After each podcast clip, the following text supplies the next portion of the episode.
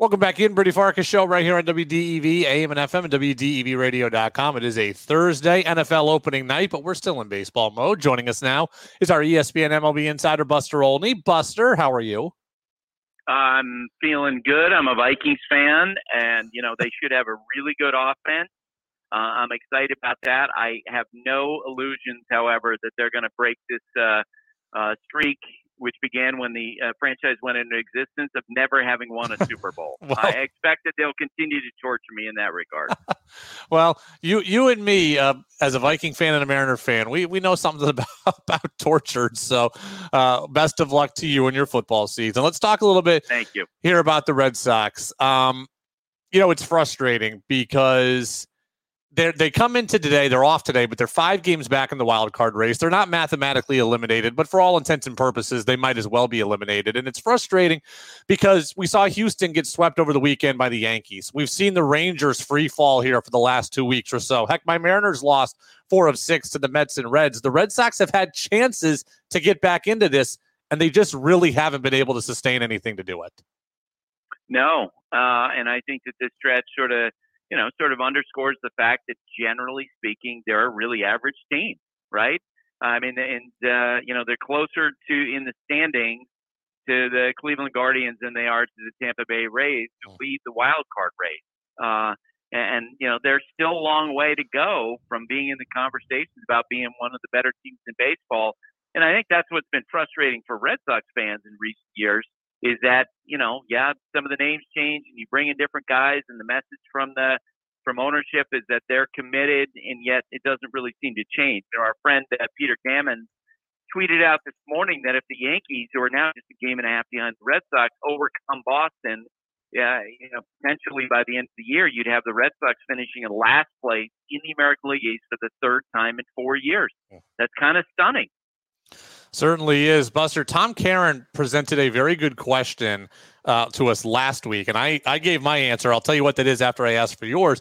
But we look at it, yes, uh, last year, the Red Sox went 78 and 84, and they finished last.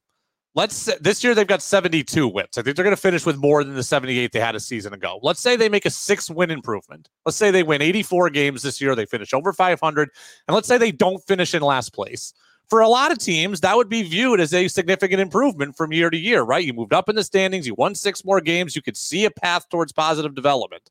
Would you consider that to be a success for the Red Sox this season in the way we probably would call it one for other teams? You know, not through the win total. I would not use that as my barometer. I would use as the barometer uh, the potential, the hope, uh, you know, the, that you're seeing in the development of Triston Casas and Jarren Duran and, and, and. Uh, th- those to me, those are three guys that you look at as being the most important in the organization. Uh, you know, Connor Wong, I think, also has had an underrated year in terms of how good he, he how good he is defensively. But if not for those three guys, I think it would you'd say that they're kind of holding in place. But when you've got three young players making that kind of progress in the way that those guys have this year, yeah, I do think it's going to be looked at, generally speaking, as a successful year. Now, that all said, is it enough uh, to convince uh, you know ownership that uh, changes are not needed? I don't know the answer to that. You know, it's interesting you say that because I tend to look at success the same way you do, right? I look at those three and their development. I see that Yoshida has been a success. I think he's pretty good. I think Story next year with a full season, like there are certainly reasons for optimism moving forward. But a lot of that is counteracted to me by I don't know what Justin Turner is going to be next year. I don't even know where Justin Turner is going to be next year. I don't know where James Paxton's going to be next year. I don't know that next year is not the year that Kenley Jansen regresses again. So for all this positive movement that that you just described and that I feel, I also could see it being counteracted by guys who you really counted on this year regressing or not being here, and you're left kind of in the same spot again.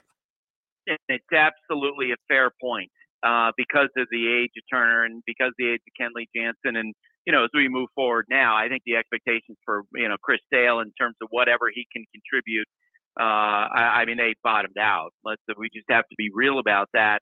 Um, so it is going to be interesting to sort of see how you know the the group around uh, those young players is viewed uh, within the organization.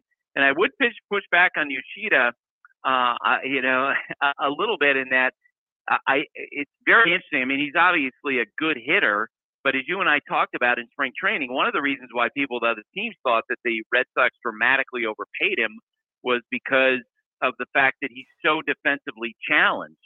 And that, you know, I think during the course of this year has been underscored. I think there's a real issue there, and it's not a good thing for them to, to have, especially when you're seeing Rafael Devers with his defensive issues.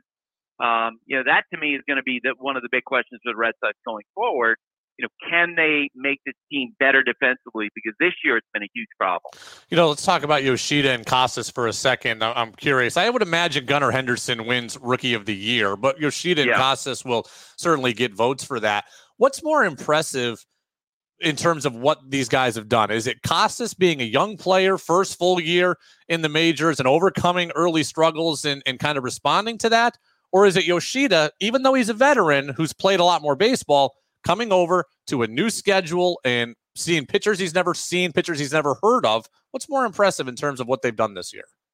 I think Casas because he's a young player and he's establishing himself for the first time. Yoshida's had a success uh, to the degree, and I think you remember the story in spring training, and I'm just parroting what I read, and I have not had this conversation with Yoshida myself, but he actually mentioned a reporter in spring he doesn't even think he should be considered for Rookie of the Year mm. because he's got a lot of experience in baseball. Casas, on the other hand, see his development during the course of this year, especially while playing in Boston. And let's face it, we in, in getting a feel for him, uh, it, it does feel like that. You know, I remember David Cone, uh, you know, my colleague on Sunday Night Baseball, longtime pitcher, once saying to me that, you know what, being bright sometimes is not necessarily the best thing in baseball.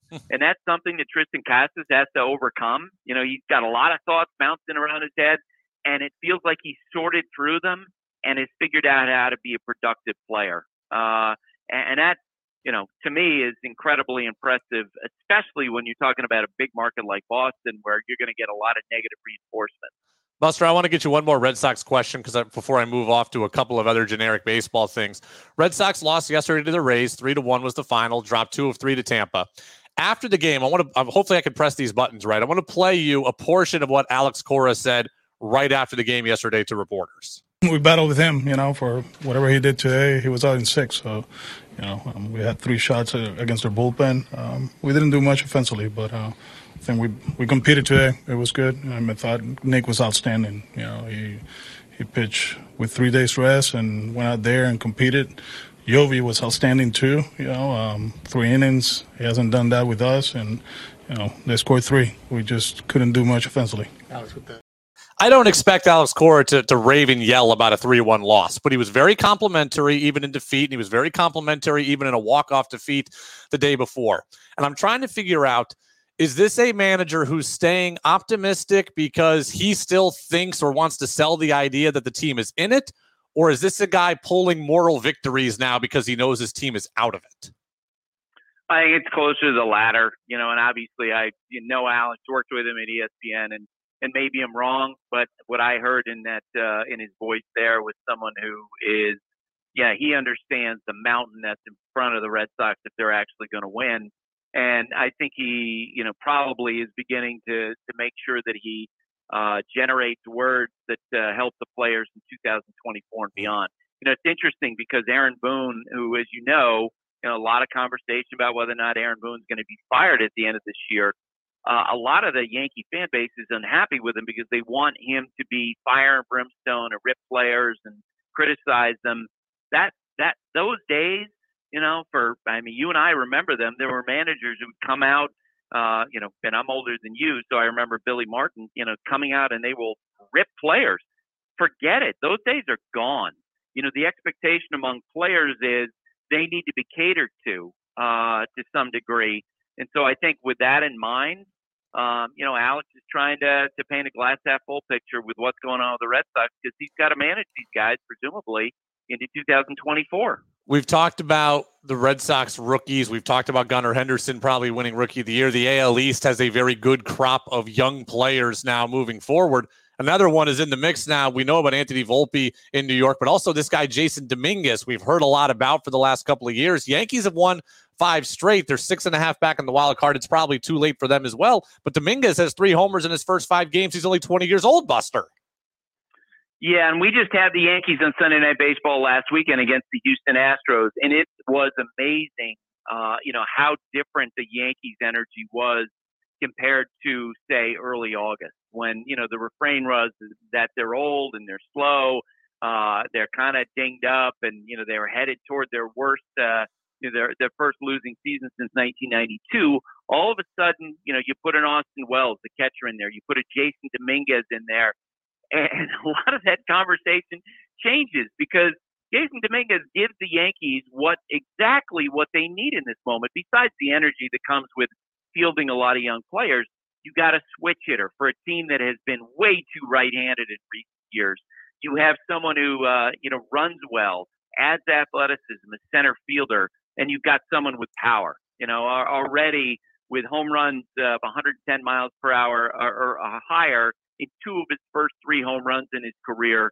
He, he has had an immediate impact, and it is kind of insane to think, you know, with all the the conversation around the Yankees being who's going to get fired, the fact that they've now drawn within a game and a half of the of the Red Sox, and uh, look, I don't think they're going to make the playoffs, uh, but what they're you know six games out of the the playoff spot. I I never would have thought that was possible based on the trajectory of the team uh, when uh, in the middle of August. Well, it's been made possible in part because the Texas Rangers stink lately. Wow. They were just swept by the uh, by the Houston Astros, who had 16 home runs in a three game span against them. The Rangers are certainly not done, right? They're only a half game back here, but how worried are you about them? Oh, you'd have to be com- totally worried. Uh, you know, they first off, uh, you know, it's interesting. You were asking the question about this year and whether it should be considered a success. The Rangers have 76 wins, um, no matter what they finish with this year. And let's say, for argument's sake, that it's 88. It would be a dramatic improvement over last year. And yet, uh, if this collapse continues and they don't make the playoffs, this will haunt them because yeah. they had, you know, such a great first half. And now at the end of the year, this group of pitchers that the Rangers put together which is uh, you know it, it is essentially a reminder that uh, you know the best indicator of potential injuries to come are past injuries. The Rangers put together staff with guys like Nathan Eovaldi, who's had two Tommy John surgeries, Jacob DeGrom, and Max Scherzer, who's had some physical issues, and they have utterly collapsed. Uh, you know, the other day, Bruce Bochy, you know, during that Astros series, the, the cameras caught him in the dugout. He's just shaking his head. Like, they they are an absolute free fall with their pitching right now. You know, they rushed uh, you know Eovaldi back off the injured list because he told them that he was feeling good. He didn't make it out of the second inning two days ago. They start future Hall of Famer Max Scherzer against uh, Verlander yesterday. He doesn't make it to the fourth inning. It's a complete disaster. Uh, and I, you know, as someone who's known Bochy a long time, it, it uh, I feel for him that uh, it looks like it's going to be a year that's going to just hang with him for in, into the off season. Buster, I told you I'd, I'd let you out of here on that. Do I have time to ask you one more question? Yep. Okay. So I was listening to Jerry Dipoto recently, and I know he was on your podcast. I heard him on another outlet.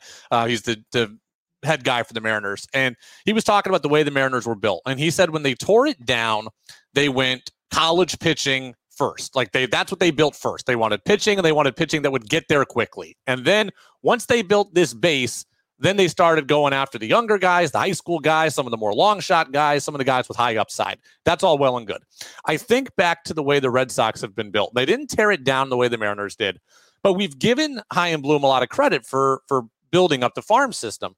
But I start to wonder was the farm system built in the in the wrong way? Like the Mariners built it and there's these waves of guys that all that, that are coming up, you know, year after year we're just waiting on guys that Chaim Bloom has gotten. Marcelo Meyer, a high school guy, and Nick Yorke, a high school guy. I don't know that there's one right way to build a baseball team, but if the Red Sox were looking to get good and stay good quickly, taking all these high school guys might not have been the best approach because we're still waiting on them. Yeah, there's no doubt about it. You know, which is why I mean, there's always been a conversation uh, about whether or not Chaim, you know, uh, who came from the Tampa Bay Rays, if he was going to try to institute a system like the Tampa Bay Rays, would there be enough time?